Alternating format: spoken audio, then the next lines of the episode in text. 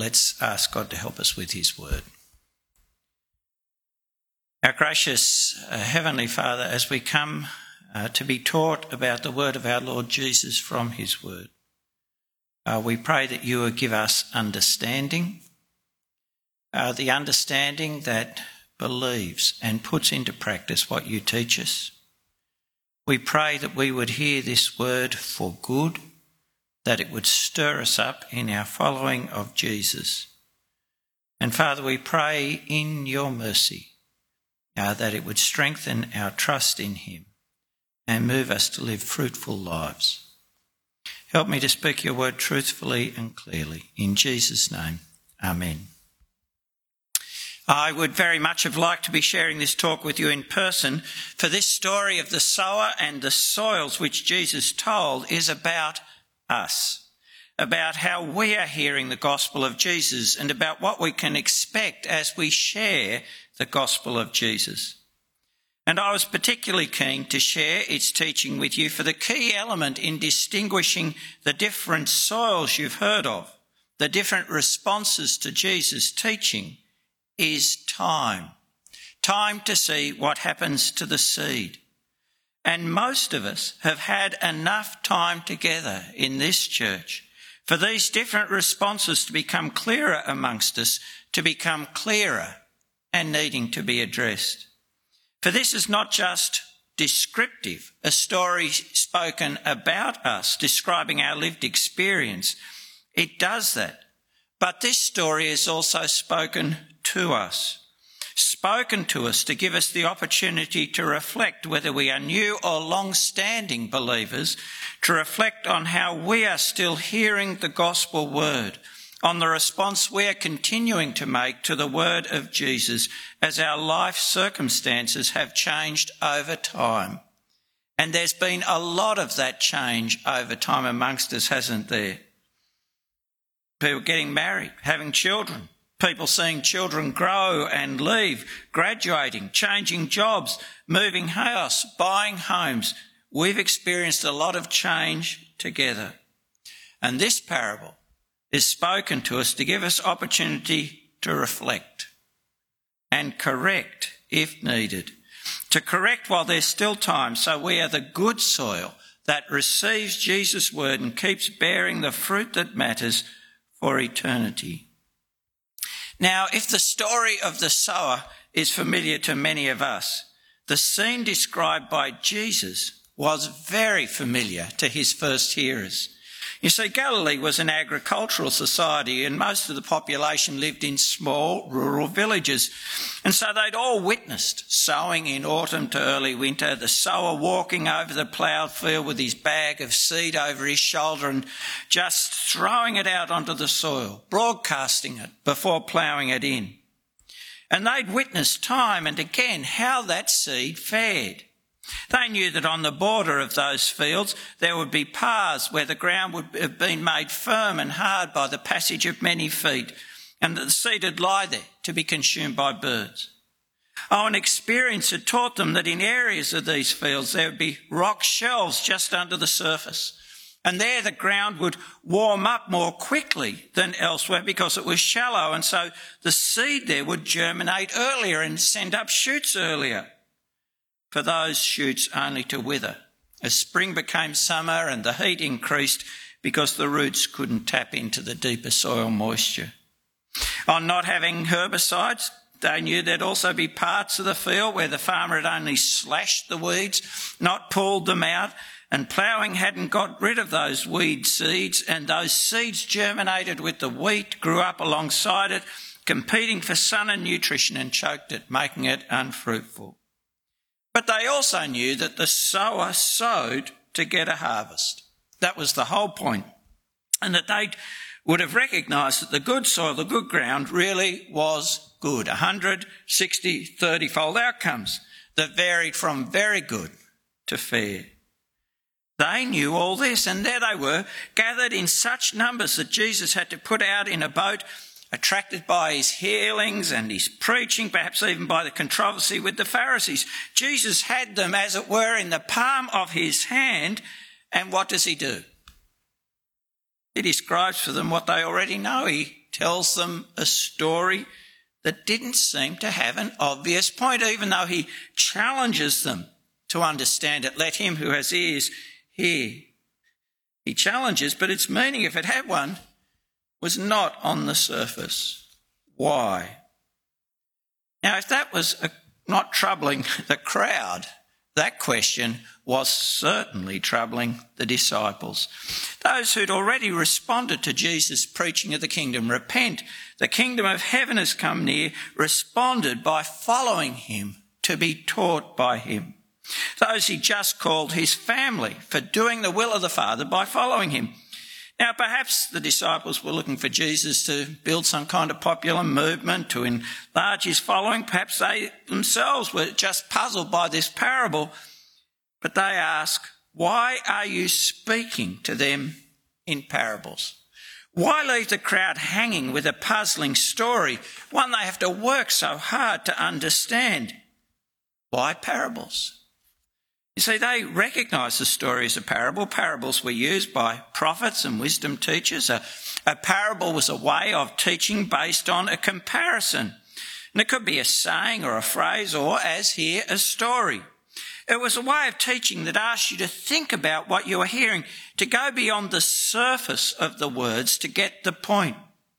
A parable was an invitation to put in effort to make a discovery of truth by putting one thing next to another. For example, the kingdom of heaven next to a mustard seed, or Jesus' ministry next to the story of a vineyard owner or a sower.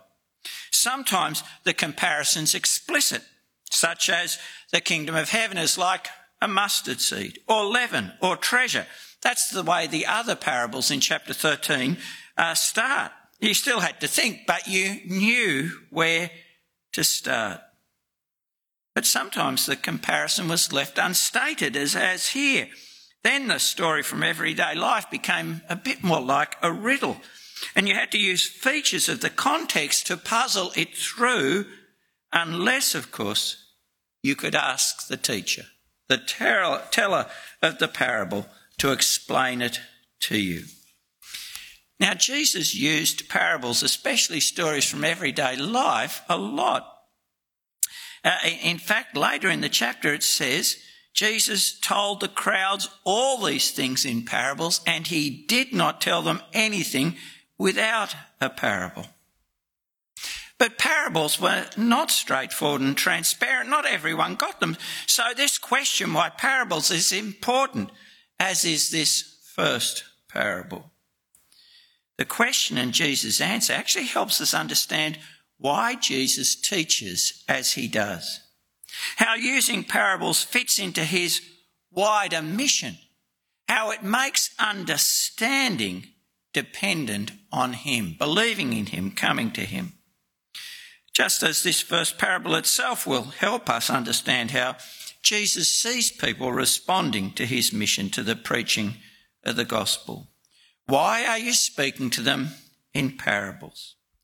He answered, because the secrets of the kingdom of heaven have been given to you for you to know, but it has not been given to them. For whoever has, more will be given to him, and he will have more than enough. But whoever does not have, even what he has will be taken away from him. Secrets is a good translation of the Greek word mysteries, which is what's used here. In English, a mystery is something that stays obscure, confusing, mysterious. But in Greek, a mystery is something previously hidden but now made known. What was secret now revealed. And Jesus says that there will be a difference in understanding between his disciples and others. Those who respond to his gospel that the kingdom of heaven is near with repentance and faith, who believe and follow Jesus as the one who brings the kingdom, the reign of God, well, those who turn to him for understanding, they are the ones to whom the previously hidden truths of God's reign, God's kingdom, will be made known. But they're not made known to those who don't follow Jesus. And this is part of a basic principle. Those who have enough faith to turn to Jesus get more, but those who don't turn to Jesus, well, for them things just become more and more obscure They lose their connection with the fulfilment of the promises to Israel. And that's what you see happening here. The disciples, who also didn't understand the parable, know enough to come to Jesus and ask to listen to him. And so their understanding of the kingdom and Jesus' ministry grows. But those who think Jesus doesn't know what he's talking about, or who don't have the interest to ask because they don't think Jesus is important, it just all becomes more of a puzzle. And that's still a principle for us, isn't it? The starting point for understanding what Jesus is teaching and grow, and for growing in understanding, is believing in Jesus. Believing the gospel, that he is the living King, the Lord, to whom you can turn for help, who gives understanding. When we do that, God's gospel makes increasing sense. But without that, initial understanding becomes disinterest, and disinterest soon becomes dismissal. Parables are a way of believers growing in understanding of the kingdom, the reign Jesus brings, and what kind of king he is. And at the same time, they're a way of veiling the truth, keeping out those who don't believe. Parables magnify the difference between those who have faith and those who have no faith. That is why I speak to them in parables, says Jesus, because looking they do not see, and hearing they do not listen or understand. Jesus uses the words of the Isaiah passage he's about to quote to describe the reaction of so many witnesses to his ministry. Reactions that we have just seen in chapters 11 and 12. The crowd saw the wonders Jesus had performed and described to John. The blind receiving the sight, the lame walking, the lepers healed. They saw, but they did not see Jesus as the one who was to come. Oh, they saw him cast out demons, but they did not see the one stronger than the evil one. They heard him teaching, but they did not hear one who was greater than Jonah, one greater than Solomon. They looked, but did not see, heard, but did not listen or understand. And at this stage of his ministry, you might think that that would discourage Jesus, but it didn't. He saw it as the fulfilment of Isaiah 6, a passage Jesus quotes in full, verses 9 and 10, a passage that speaks of God's judgment exercised through the preaching of the prophetic word on a sinful and unbelieving people, a people who shut their eyes to God's action, hardened their hearts to God's truth. You see, Jesus' ministry, including his teaching ministry, was discriminating. As John the Baptist had prophesied, his winnowing fork, verse 12, his winnowing shovel is in his hand, and he will clear his threshing floor and gather his wheat into his barn, but the chaff he will burn with the fire that never goes out. See, Jesus' ministry will separate the wheat from the chaff, and that is part of the purpose of teaching in parables. To those who have, well, they're a means to grow in their understanding, to grow in life, but to those who don't have, they're a means of judgment. You see, the gospel word divides. It brings life and it brings judgment. And that tells you that listening to Jesus is serious. And it's troubling to think, isn't it, that the word that brings life, our unbelief, can turn into a word that brings judgment by hardening our indifference to Jesus. But that judgment is not yet final for the crowd listening to Jesus. They could still change. The parables could still become a revelation of the kingdom if they came to Jesus, saw from him the significance of what he's saying. And that judgment need not be final for us. If we can give up our indifference and be bothered to learn more, to come to Jesus in the gospel for understanding, to ask the living Jesus to open our eyes, to give us hearing ears, it can be for us a word that brings life. So if you're puzzled by what you hear, ask Jesus for understanding. But already Jesus is saying that to understand, to get benefit, you need to listen with faith in him. And that's, of course, the point the parable of the sower itself makes. But before he explains the parable, Jesus reassures his disciples of the greatness of the privilege they have in learning from him the secrets of the kingdom. Blessed are your eyes because they do see, and your ears because they do hear. For truly I tell you, many prophets and righteous people longed to see the things you see but didn't see them, to hear the things you didn't hear but didn't hear them.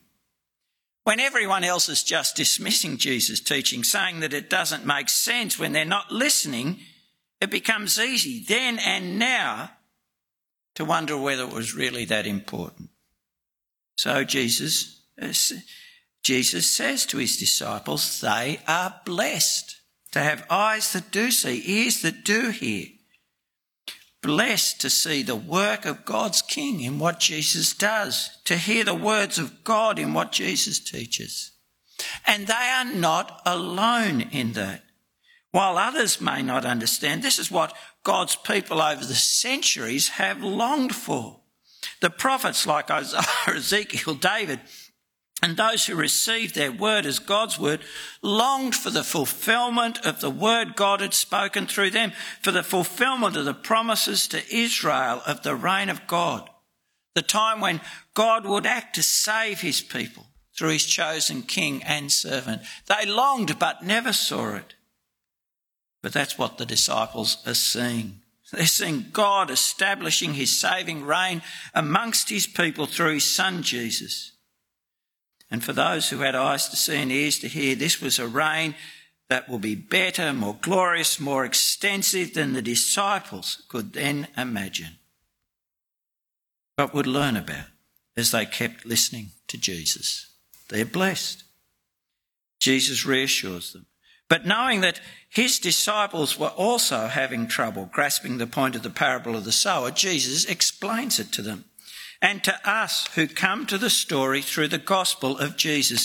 So listen to the parable of the sower. When anyone hears the word about the kingdom and doesn't understand it, the evil one comes and snatches away what was sown in his heart. This is the one sown along the path. It's all about, verse 19, how people hear and respond to the word of the kingdom, the gospel Jesus preaches, that the kingdom of heaven has come near in him. So this parable is about how the people of Jesus' generation are responding to him. But the gospel the apostles preach is the same gospel. See, when the apostles proclaim that Christ has died for our sins, been buried and been raised by God on the third day, they are proclaiming Jesus is God's King, the one who rules forever on David's throne. And they're saying that we have to get ready for the revealing of his reign of peace and justice, which is certain. Get ready for the day on which he'll come and judge the living and the dead. Get ready by doing what Jesus calls for, repenting and believing the gospel. The apostolic gospel is the same word of the kingdom, made even clearer and more certain by the revealing of Jesus as King in his death and rising. And that means this parable is also about how people respond to the gospels the apostles preached, the gospel preached to us. So this is a living story describing what happens now amongst us as we see day by day the gospel seed being sown and as we and others respond day by day to that gospel. And the story outlines, as you've heard, 4 different responses. And what time has taught me is that all these responses are present amongst us, present now, present always. So there's the seed sown on the path. They're those who are disengaged. And this can describe your work colleague or relative with whom you've shared the gospel and it goes nowhere, but it can also describe someone who can sit for months, even years, amongst us. They hear, but all the time they're thinking the message is for someone else, not them. It gets no traction. Maybe they're in church for friendship or their partner or a childhood habit, but the words just wash over them. They don't realise that there's actually a bigger agenda beyond their disinterest. The devil, that ancient enemy, plucks the gospel word away, blinds their eyes to Christ's significance, and that's tragic, isn't it? Tragic to think that they could sit and hear but never engaged. And so if you are listening today and never really engaged with the gospel that speaks of your sin and the reality of judgment and life offered to you in Jesus, if those words have been so much blah, don't think it's your intellectual superiority or your feeling no need in your happy life that means you don't bother. You're being robbed of eternal life by one who only desires your destruction. You need to engage. Oh, then there are those on the rocky soil. They like what they hear, and there is a lot of good involved in the Christian life, isn't there? In the gospel, a sense of purpose, the idea that your life matters, that there's a God who cares for you, and Jesus is so good. And so the word finds a place. They're glad. But when distress or suffering and or persecution because of the word comes, and the suffering spoken of can be quite general, hard times, not just opposition to their faith, what Luke calls times of trial or times of testing, well, they give up because they have no root in themselves. And sadly, we've seen that too, don't we? People have been enthusiastic but then just drop off when they realise the cost, say that they'll lose friends or they get tired of being mocked at work. And yes, we also see people who are tested by sickness or trouble with their children and also just stop. Stop meeting with the Lord's people. Let their confession of Christ just fade away into the background. In times of testing, they have no root in themselves, no depth of faith on which they can draw, no deep conviction of gospel truth, no tested personal dependence on the truth of Jesus' promises, no habit of drawing near to God. It's sad. And when I've spoken with them, I've often found that they're actually not convinced of the seriousness of sin and their deserved judgment. They tend to believe they're not such bad people. Oh, and they're not really convinced that being saved from eternal death is as important as being happy now. And they're not convinced really that Jesus in his death is the only way, that it'll somehow work out some other way. And they're not convinced because they're not convinced of sin and judgment, of Jesus' love, of God's love. In fact, sometimes they tell me that being healed now only to die again would convince them that they're loved. And they're not convinced by God giving his Son for them, while they're his deserved enemies, to give them eternal life.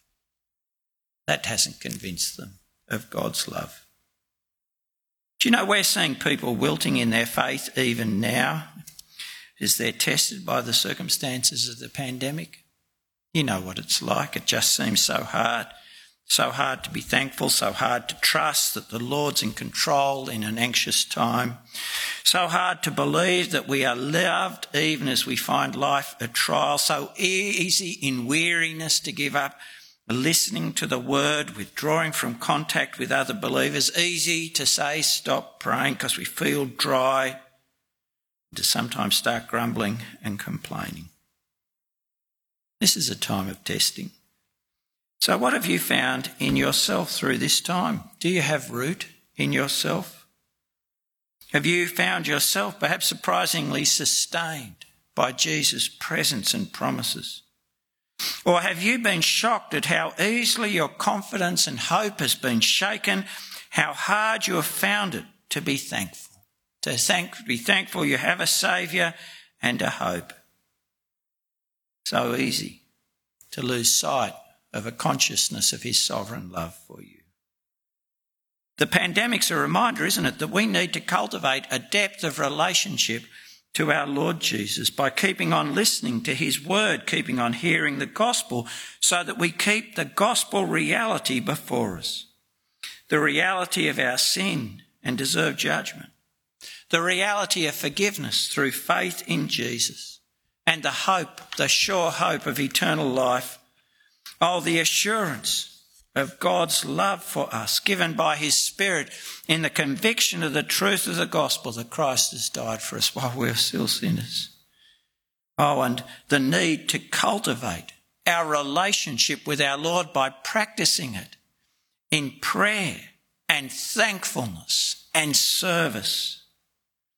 Remember, one of the purposes of God in the lives of his people in trial is to cultivate that depth of relationship, to work in us endurance and character and a hope that's sustained confidently by knowledge of God's love. And we need that work because we need that depth, for there will be other trials. So if you find yourself wilting, call out to the living Lord Jesus. You can't renew yourself on your own. You need the one who said we can always draw near for mercy and grace to help us in our need, the one who can sustain his life in you. Well, then there's the third soil. Here there's growth, but without fruit. The cares of this age, the deceitfulness of wealth choke the world. The word in Mark, it adds the desire for other things. In Luke, it says the cares, the riches, the pleasures of life crowd in and choke the word. It gets no nutrition, no light of the sun.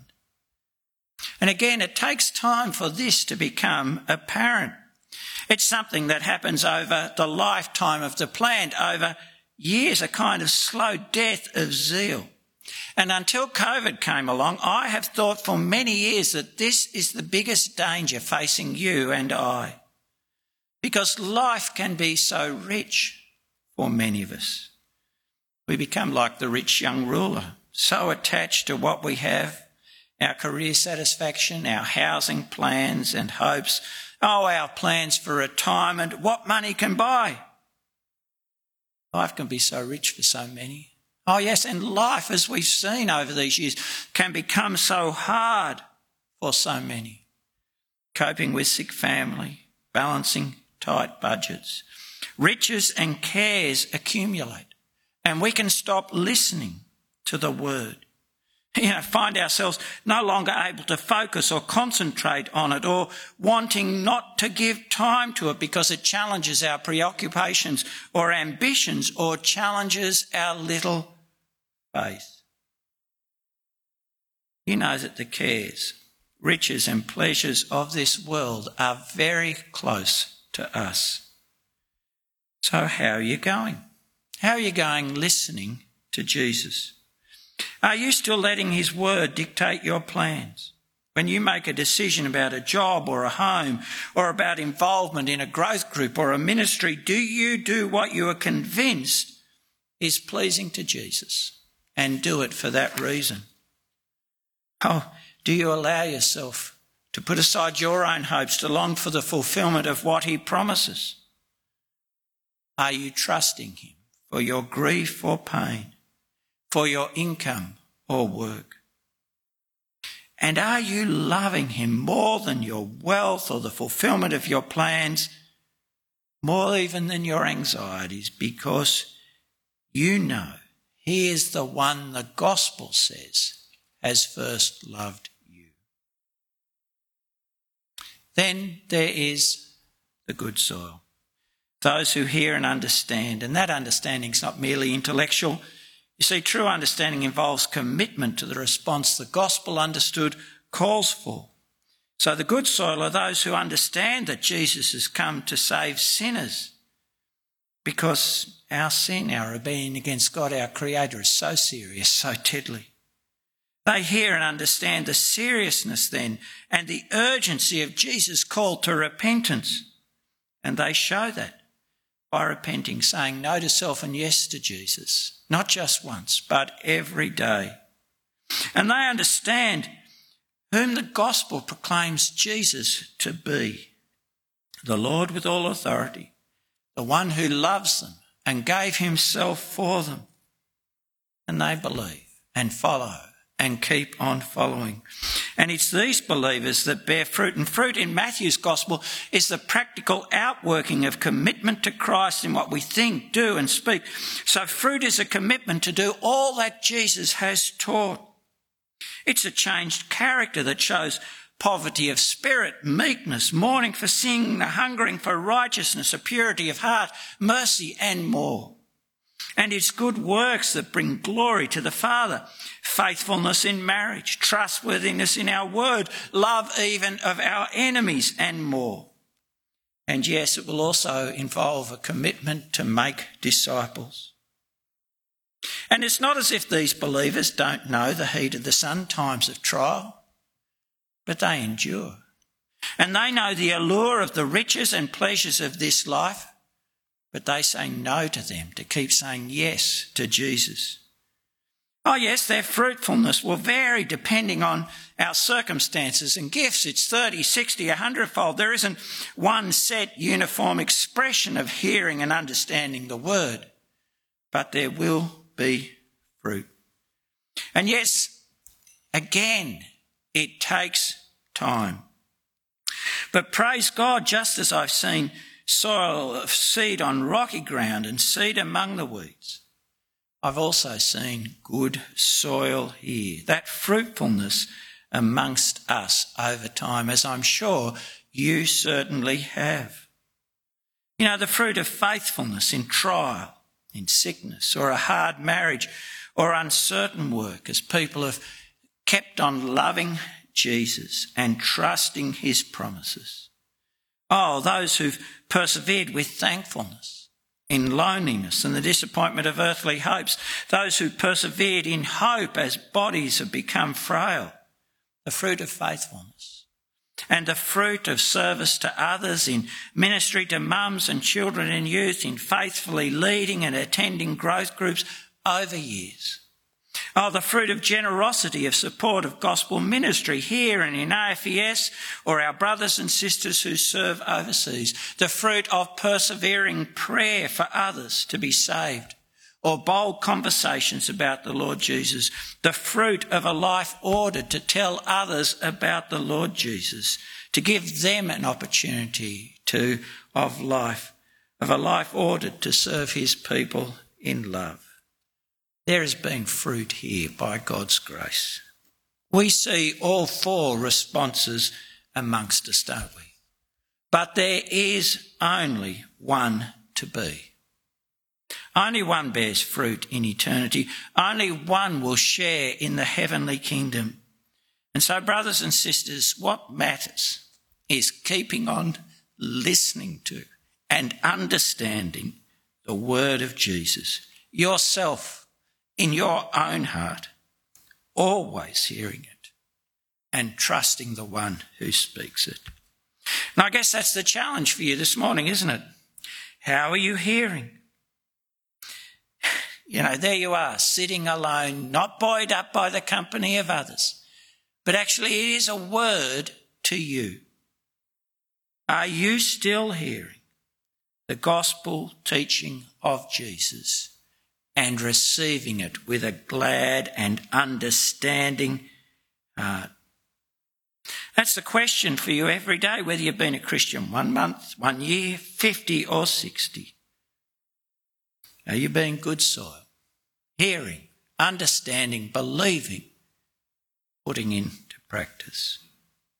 This parable speaks directly to us as hearers of the word, but it also speaks to us as speakers of the word, as sowers in our own turn, as we share the gospel of Jesus. You know, I just want to speak briefly about that. But sowing in the parable can seem so random, can't it? Because the kind of soil is unknown until the seed lands. But that apparent randomness is an encouragement to take every opportunity. You can't judge the soil, the reception, the seed. We'll find that out. And as you share the word, well, what you see in the parable is the kind of response you'll see. So hear the parable and don't be discouraged. Don't be discouraged by the things that frustrate you. When, for example, you speak clearly, sincerely, and it has no impact. That's a reason to pray, isn't it? Remembering that we're engaged in a spiritual struggle. And for your encouragement, recognise, as the first hearers would, that the path on the border of the field might one day be turned over as the boundaries changed. Keep sowing. And don't be discouraged by what grieves you. The person who seems so enthusiastic, but then they start making excuses for not meeting with you. Don't be discouraged by those who disappoint you. The person who may have started with you in the Christian life, but has stopped bearing fruit. Don't be discouraged, because the word will bear fruit. Find good soil. That's the whole point of sowing. Our Lord sowed the seed to have a harvest, and it will. It's a powerful word. And the more you sow, the bigger the harvest. Sometimes you may have even moved on before you see the seed you have sown bear fruit. It takes time. But keep sowing. Well, brothers and sisters, the Lord Jesus has made known to us in his gospel the secrets of his kingdom. He's made them known in the parable of the sower to encourage you in your sowing so that you'll persevere hopefully and expectantly. The gospel seed will find good soil, but more. In his mercy, before the final day, he has brought you to hear this familiar story again at this time in your life to challenge you in your hearing. So do a check. Which soil are you proving to be? What is happening now to your hearing the word? Develop deep, tested convictions about the truth of the gospel.